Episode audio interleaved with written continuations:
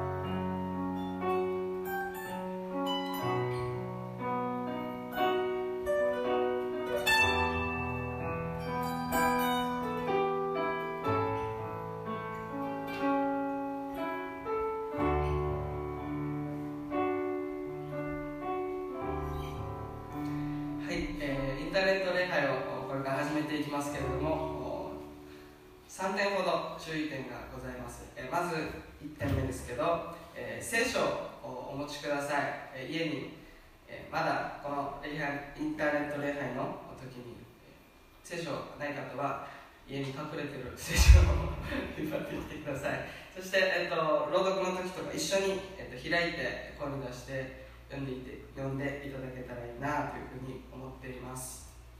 そして2点目ですけど、えー、このインターネット礼拝でながら礼拝何かをしながらこうただ主張するっていうような、えー、ことはできるだけ避けていただきたいなというふうに思います、えーと、飲み物を飲んでまた食事をしながらとか、えー、そういう何かをしながらということを全部置いて、えー、礼拝に出席しているような意識で、え一緒に参加してほしいなというふうにえー、思っています。で3点目ですけれども、えー、2点目につながりますけど、えーと、礼拝は神様に捧げるものなので、えー、受けるという意識ではなく神様に捧げるという意識でまだ本当にヨギファミリー教会という一つの体として、えー、共に礼拝を捧げるという、えー、その意識を持って一緒にこの礼拝に、えー、臨んでいきたいと思っています。よろしくお願いします。それでは、えー2020年4月26日の第4手術礼拝を始めたいと思います。まず一言お祈りいたします。愛する天のお父様あなたの皆を褒めてございます。私たちは今日からオンライン礼拝になりましたけれども時間も多少違いますし場所も違います。でも主よあなたにあって私たちは一つです。一つの体です。主よどうぞ共にあなたの御前に出てあなたに礼拝を捧げていくこの喜びを感謝します。主をどうぞいろいろな状況とか環境とかありますけれども主が全て整えてくださりまたこの礼拝に私たちが心から向かっていくことができるように私たちを整え導いてくださりまた本当にこの礼拝を通して一人一人が主にあって新しい力をいただいていくことができるようにあなたの御言葉にまた賛美に主がいてくださいますから心から感謝します。あなたが私たち一人一人に触れそして臨在を満たしてくださることを主を期待します。どうぞあなたがこの場所にまた一人一人置かれた場所を主が本当にあなたの霊で満たしてくださいますようにお願いいたします。私たち共にあなたの御前に出ます。主をどうぞ触れ祝福してください。あなたに期待します。イエス様の皆によってお祈りします。アーメン。ね、それでは、えー、少々お書きしていきたいと思います。詩編100編ですね。少子全地を主に向かって喜びの声をあげよう。喜びを持って主に仕えよ喜びに対しつつ御前に来たれ知れ主こそ神。主が私たちを作られた。私たちは主のもの主の民。その牧場の羊である。感謝しつつ主のものに賛美しつつそのお庭に入れ。主に感謝し御名を褒めたたえよ主は慈しみ深くその恵みはとこしえまでその真実は代々に至る。アメンそれでは、えー、ジョイの皆さんよろしくお願いします。アメンそれではですねいつものようにですね心からの礼拝を主に捧げていきたいと思います。ある人々のように集まることをやめないで神が近づいているのを見てますますそうしようではないですかとあります、えー、いろいろな事情で私たちは違う場所違うところでまた一人で礼拝される方もいると思いますけれども主のところに集まる。私たちはですねその空間を超えてですね一つところに集められているということを覚えて、えー、心から賛美されていきましょう。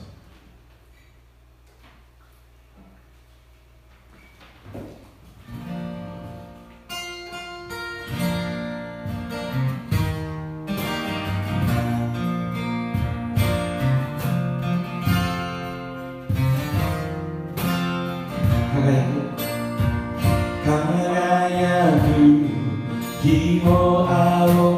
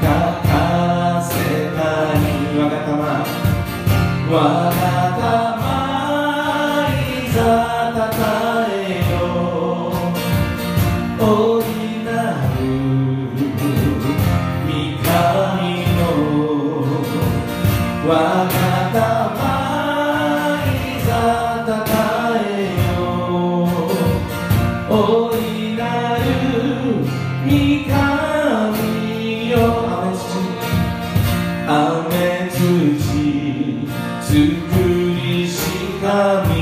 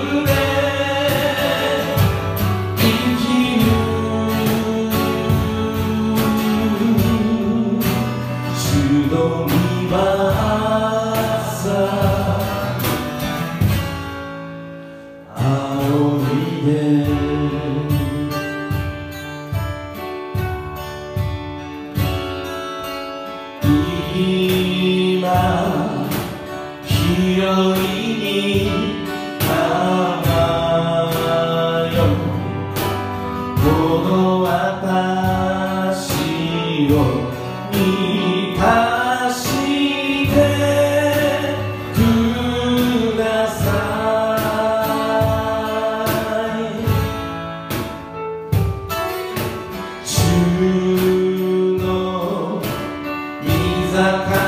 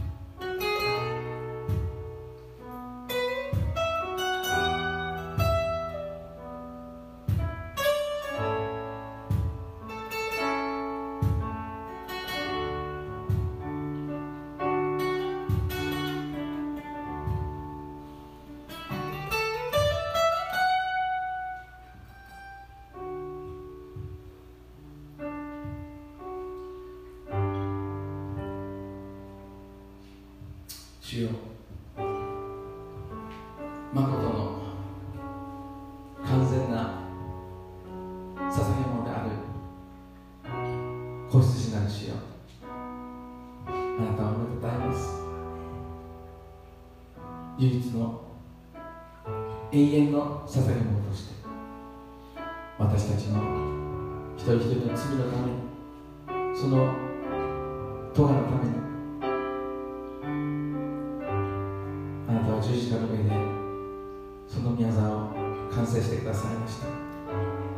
イエス様の十字架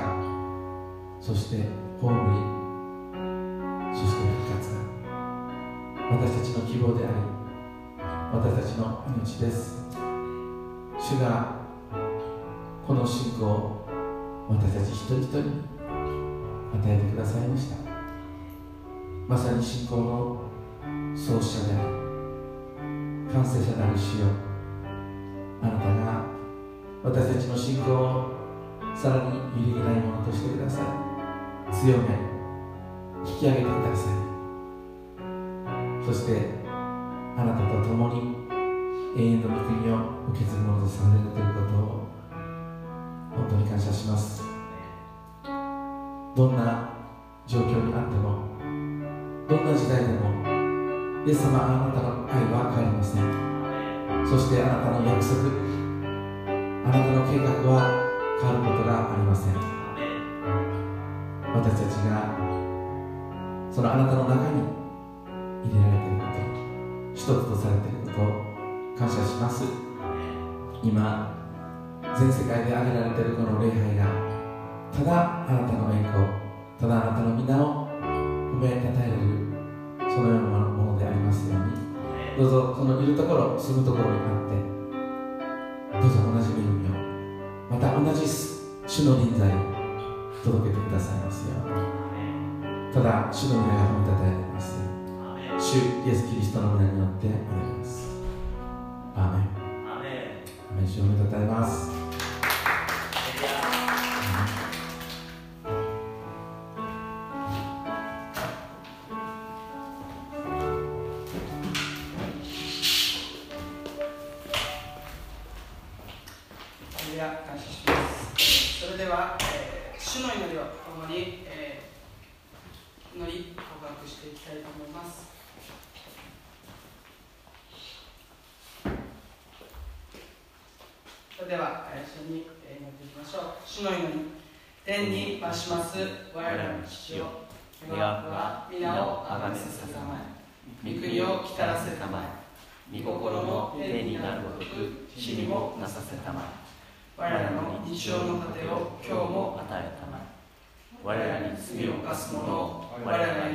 く我らの罪を許したまえ。我らを試みに合わせず悪より救い出したまえ。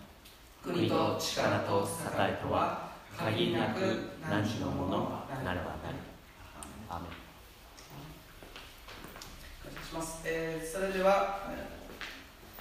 聖書を朗読したいと思います。本日の聖書箇所はヨハネの福音書の13章。34節と35節です。本日の聖書箇所はヨハネの福音書13章34節から35節です。皆さんこれオンライン礼拝なので、えっと、開いてからあの一旦ストップしてもらって開いてまた スタートしてもらったらいいかなというふうに思っています。よろしいですか？一旦ストップしてくださいね。はい。いいですか？じゃあヨハネの福音書13章34節35節、えー、一緒にお読みしましょう。せーの。私はあなた方に新しい戒めを与えます。互いに愛し合いなさい。私があなた方を愛したようにあなた方も互いに愛し合いなさい。互いの間に愛があるならそれによってあなた方が私の弟子であることを全ての人が認めるようになります。アーメンアーメンそれでは互いに愛し合いなさい。説教で山城先生よろしくお願いいたします。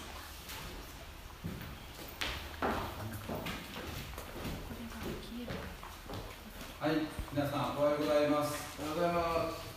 えー、画面の向こうの方たちまた音声で聞いていらっしゃる兄弟姉妹たちがいるかと思いますけども、えー、今日はねあの普段と毎週録画してるんですけども今日は録音も加わってるせいか分かんないんですけどもすごく不思議な緊張があります。実はあのまあまあ緊張を解くためにちょっとねあの面白いことをしようかなと思ってるんですけども皆さんのマスクは毎日してらっしゃるでしょうか、えー、僕ももちろんその、ね、今はメッセージをするのでマスクを外していますけども普段はマスクをしています、えー、実は最近ですね私の姉からもらったマスクがありまして、えー、今度デザイン的には多分右触りかなんかのデザインなんですけどもそのマスクをもらいましたのでこのつけてる姿を見せたいと思うんですね。あのつけてる姿がある方によく似てると言われています。ちょっと皆さんつけてみますね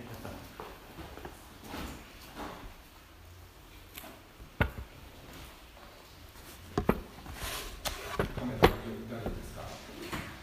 映ってますでしょうかなんかカメラを今動かしながらやってるんですよ今本当にあのいいですねあの臨場感がはいもういいでしょうか、えー、あのこのつけてる姿がですね、まあ、沖縄県知事の玉城デニーさんにですねよく似てるってことを言われるのでつけてみました。普段はマスクつけています。はい、えー、それとですねあの第1回目のオンライン礼拝ということでいろいろとアクシデントもあって実は皆さんまあこれをご覧になっている皆さん聞いてる皆さんは違和感があるかどうか分かんないんですけども実は先ほど賛美をいたしまして賛美の1曲目が終わった頃にですねあの楽器を弾いてるギターを弾いてる岩根先生のギターの弦が切れるというアクシデントがありました、えこれは生配信ではないのでそれをおそらくまだやってませんけど上手につないで皆さんのところにお届けされているのではないかなと思っています、えそんなことがあったのかって思われるかもしれないんです。けどもそういうことがありました。えっ、ー、とですね、えー、早速あメッセージを続けたいと思いますけども、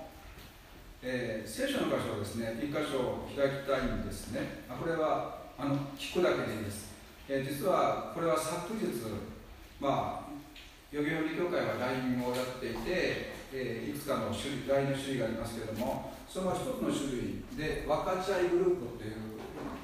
LINE グループがありましてえそこで御言葉をの分かち合いがされました。ヨヘナ元木伝道師。が分かち合った聖書箇所があります。それを皆さんお聞きください。またお聞きくださいですね。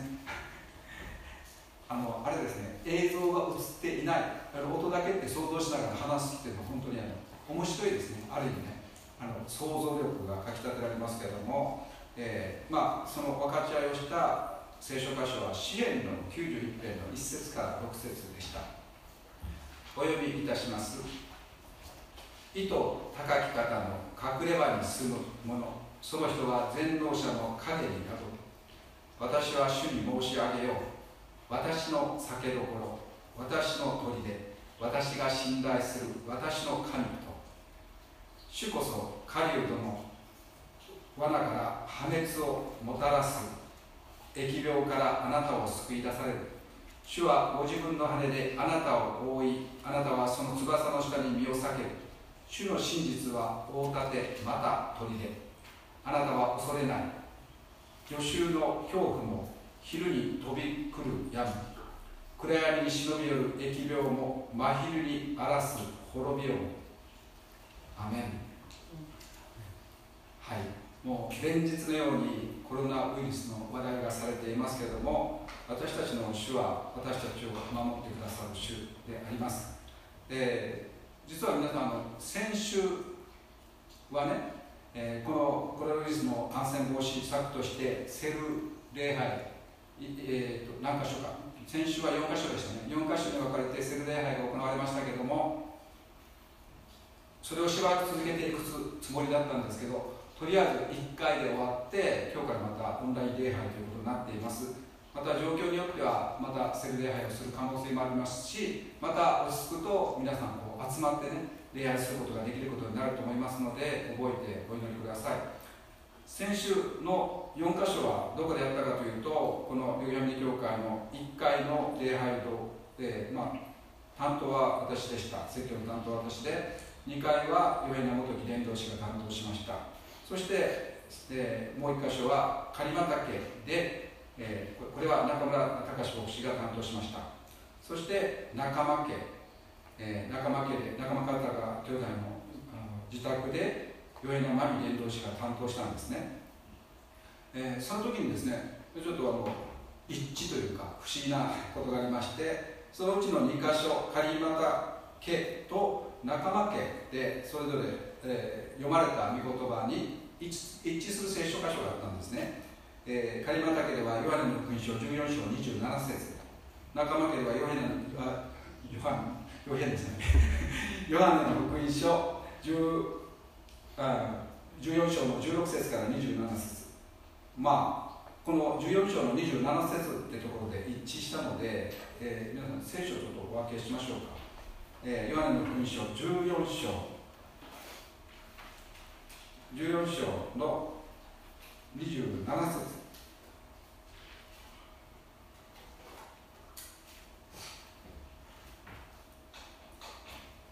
はい。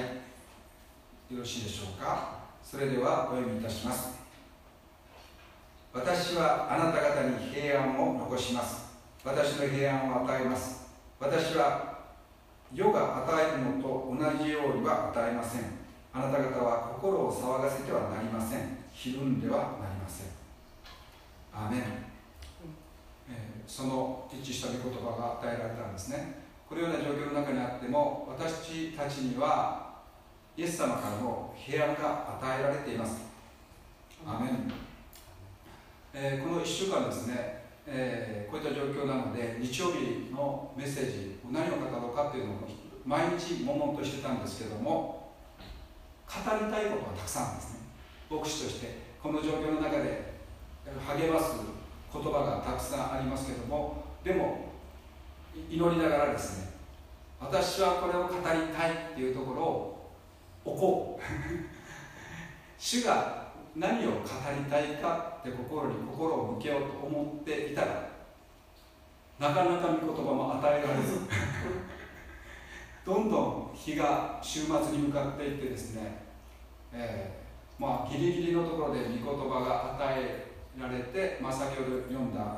ヨハネの福音書13章の34節35節だったんですね、えー、もう一度お読みするとですね私はあなた方に新しい戒めを与えます。互いに愛し合いなさい。私があなた方を愛したようにあなた方も互いに愛し合いなさい。互いの間に愛があるならそれによってあなた方が私の弟子であることを全ての人が認めるようになりますと書いてあります、えー、このヨネの福音書をですね今日はあの御言葉をいくつか開いていますけれども、うん。えー、人間的に僕自身がある方だって語るよりも今日は御言葉を読む中で私自身が教えられていることを分かっちゃっていきたいなと思っているんですけどもこの聖書の箇所が入っているヨハネの福音書をもう一回目を留めてください、えこのヨハネの福音書13章を今度は全部お読みいたします。ちょっと長いですけどもこの姿が見えてない方もですねこの語る声そして読まれる御言葉にぜひ声をあ耳を傾けていただきたいなと思っています。それではお読みいたします。さて杉越の祭りの前のこと。イエスはこの世を去って父の身元に行く。ご自分の時が来たことを知っておられた。そして世にいるご自分の者たちを愛していた。イエスは彼らを最後まで愛された。夕食の間のこと悪魔はすでにシモンの子イスカリコテのユダの心にイエスを裏切ろうと裏切ろうという思いを入れていた。イエスは父が万物をご自分の手に委ねてくださったこと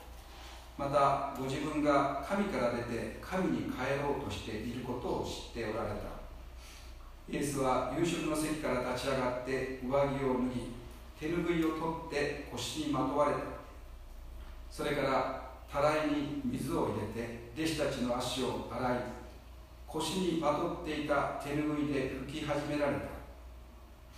こうしてイエスがシモン・ペテラのところに来られると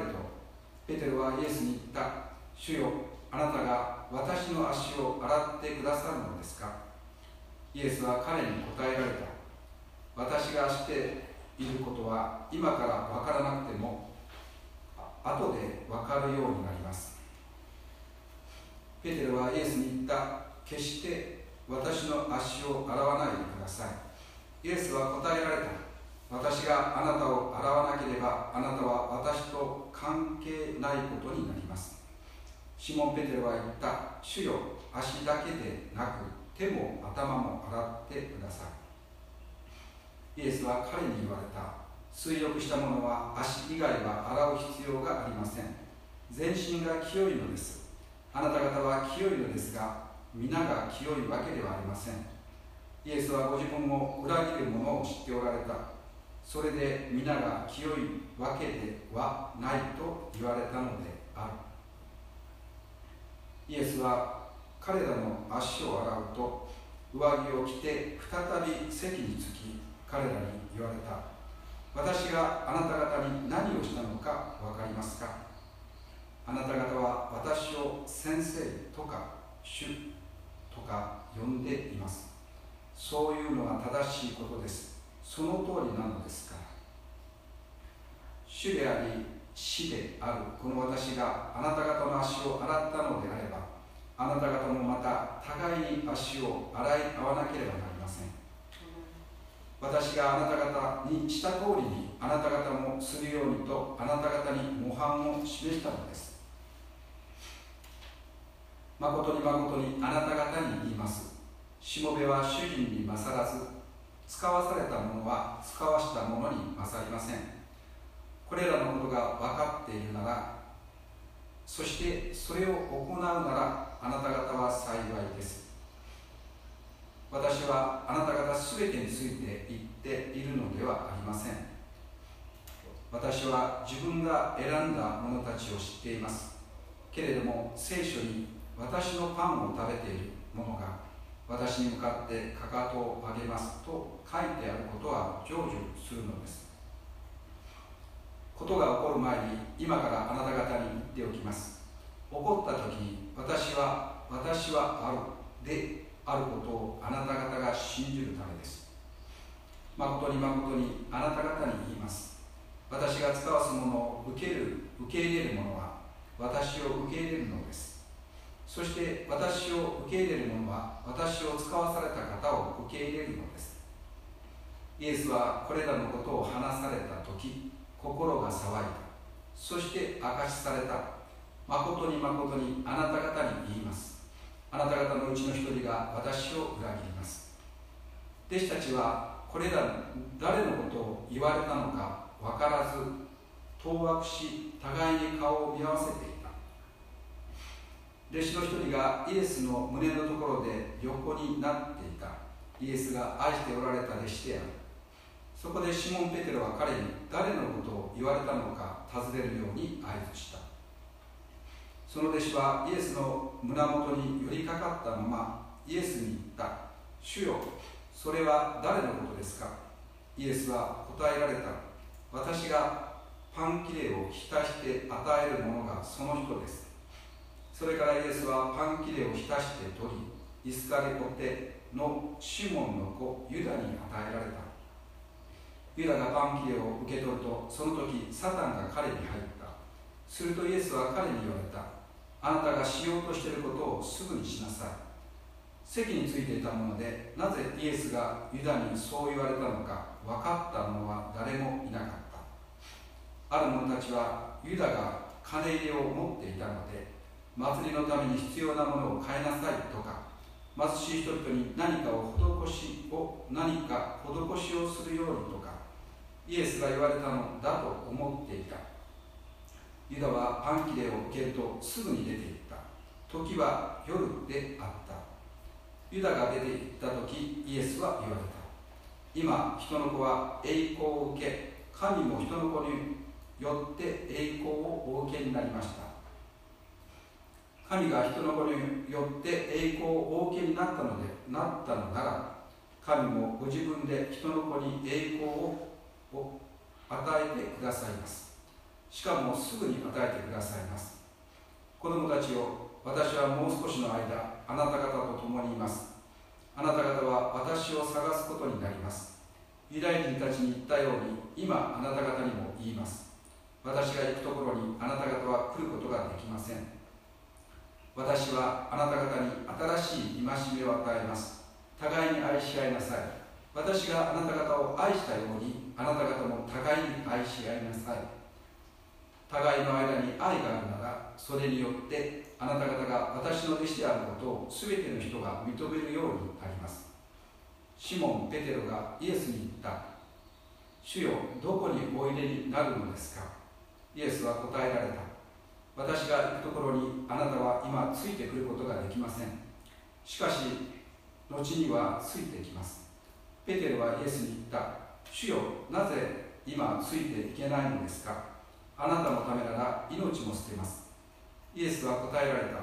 私のために命も捨てる捨てるのですか？誠に誠にあなたに言います。鶏が鳴くまでにあなたは三度私を知らないとアメンえー、長い長かったですね、えー、今自分で読みながらも実感するんですけども御言葉ってやっぱりすごいなと思いますね読んでいるだけで緊張緊張感というかあこれを主が語られたんだなまたその語られたことのの事実を客観的に書かれてるんだなと思って読みながらもちょっと緊張しますよねでまあ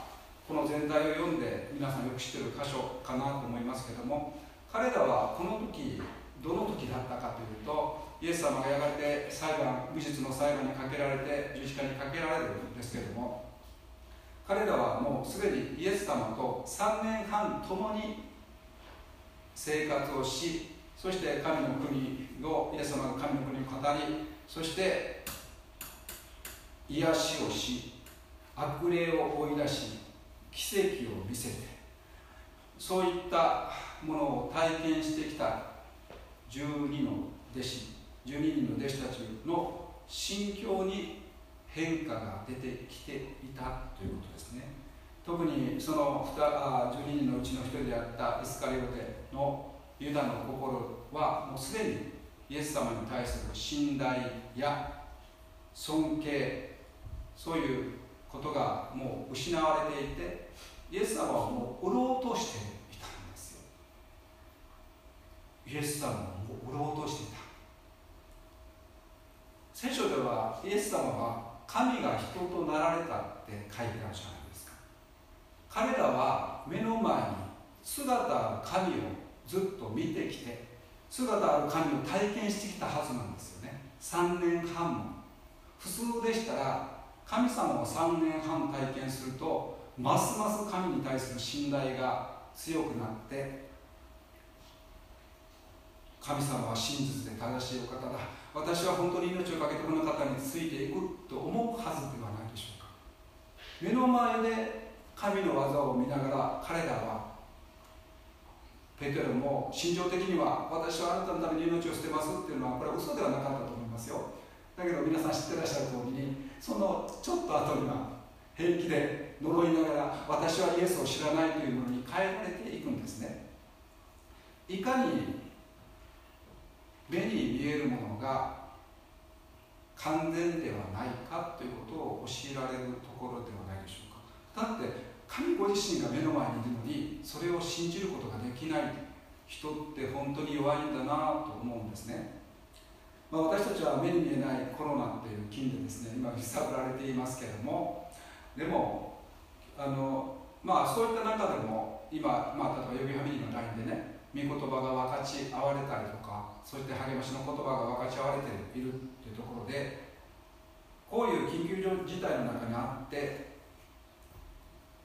残るのは何かっていうと確かなものは何かっていうと神の言葉なんです神様の言葉は変わらない。イエス様の愛は変わらないってことですよね。弟子たちの心理というか心境というか心の揺れ具合というのはどんどんその時その時で変化します。それが人間の姿です。私たちもイエス様を信じて聖霊様が内住してるはずなんですけど現実を見てですね信仰がわーってなったりします。それが人間の姿です。でも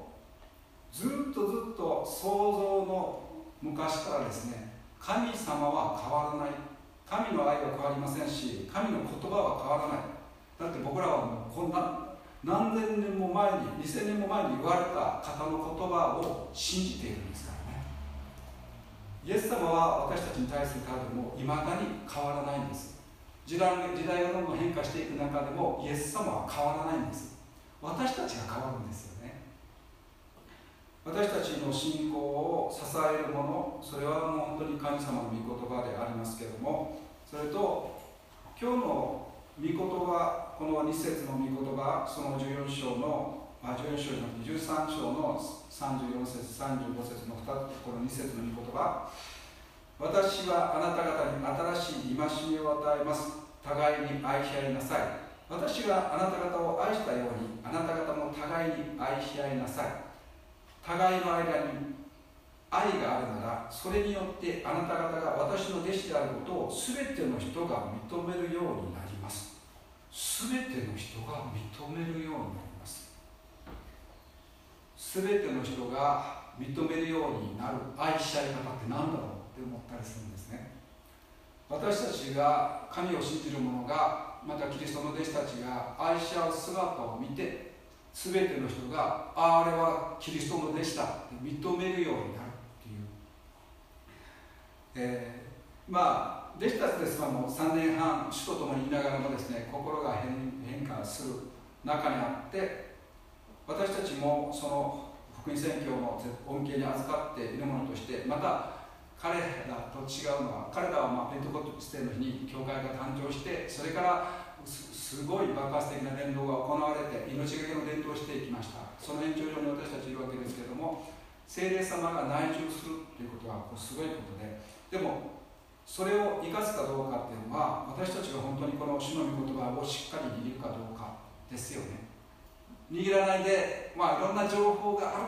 ありますね。コロナに関してもいろんな情報がありますけどもいろんな情報とともにそれを正しく理解し受け止めることも大切ではありますけどもでも今御言葉が分かち合われてる中で御言葉はすごいなと本当に思っている実感してるんです。ということは今日の御言葉を実践だから実践しなければならないっていうことではなくてね。でも私たちがだってイエス様がこれ語られた時は弟子たちが裏切ろうとしてるね。直前ですから。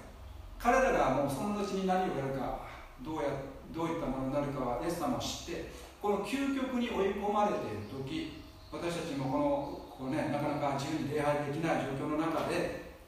信仰が試される中で特に今日あの映像じゃなくてこう音声だけで聞かれ聞いてる方たちもいるかと思いますけどその場所の礼拝その場所の礼拝でこの礼拝を教会にいる時と同じような姿勢でできるかということは問われてるかと思いますけど僕が思うにはこれ今日のメッセージ聞きながら、ね、また先ほどの賛美を聞きながらその例えば CD の前とかですねえー、携帯の前とかに立つ時に座る時に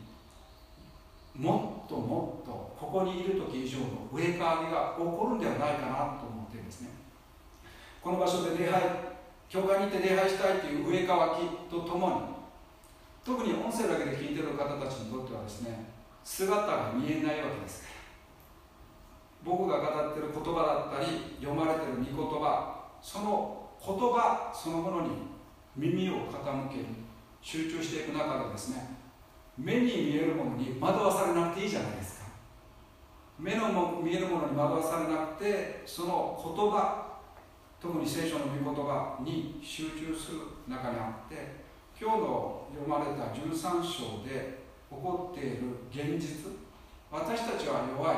でも神は変わらないで神様の言葉に信頼していく。弟子たちはそのペンテコステの後ですねあの体験の後でですね福音選挙が爆発していきますけどその中で主がイエス様が何を語られたかということを思い起こしてあるものが手紙に書いたりとかするわけですね。主はあの時にこう語られた。あの時にこう言ってたってことが福音書になったりするわけですけども主が何が何を語られたとこった。主ご自身が何を語られたかということに心を集中していってそれを人々に語っていくわけですよね。だから僕はこの1週間ですね。皆さんに何か語りたい語りたいと思ってたんですけどなんだこのヨハネの福音書13章を読めば13章を先ほど読んだ時にそれをねまた皆さん見たりとか聞いたりとかしてると思いますけど13章をフルに読んでる中でその緊張感の中でそれぞれがいろんなことを考えると思うんですね。それはユダが裏切ったところそして13章の最後でペテルがイエス様に言われたこと。あなたはもうその後でね後にね鶏が鳴くと3度私を鶏が鳴くまでに鳴くまでにですね鳴くまでにあなたは3度私を知らないと言います。そのねこれぐらい私たちは弱いもんなんだなって。それを認めて本当にでも主の御言葉に身を止めていくときにまたその御言葉を握ってしっかりとですね信仰生活を送るときに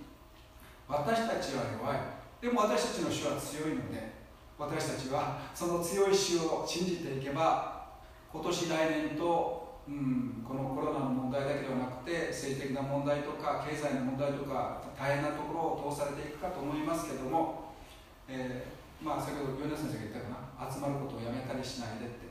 えー、集まり方はいろいろ変化してくると思います。オンライン礼拝だったりセル礼拝だったりまたこの教会での集まれる時は集まれるっていう礼拝をしたりとかですね。変化はしていきますけどもでも本当にまあ特にこの教会の恵みだなと思っているのはよく言いますけど献身者が本当にたくさん与えられているということでいろんな方法を取ることができるっていうのは恵みだなと思っているんですね。でも分散しても一つになっても心は一致していかなければならないですね。そのために私たちがもう集中して目を留めるのは主の御言葉ですよね。もちろん、まあ、私たちにも信頼していただくっていうのはありますけどでもあの神様が何を語っているかに従う。結構僕はこれ僕は自由だと思ってますよ。献身者の方たちもね結構自由だなと思ってます。自由であってほしいと思っています。自分自身で神の声を聞いてその働きをする。えー、まあ、先ほど中幽霊かもしれないですけど中野先生のそういうことが今見えましたけど。あ の中村先生が例えば数日の間ですね皆さんのあのあのその音源が使った人もいるかもしれないですけど焼きそばを大量に作ったんですね。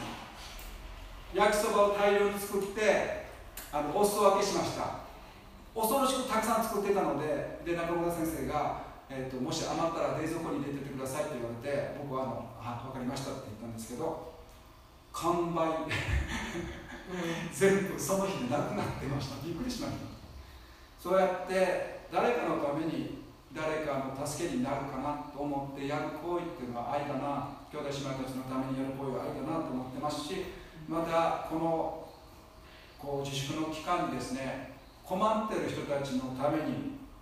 例えば食事を届けるような働きをしている人たちもこの教会におりますし私たちが見ていないところ見ているところで本当に主の弟子の働きは自由に拡大されていくべきではないかなと思っているんですね。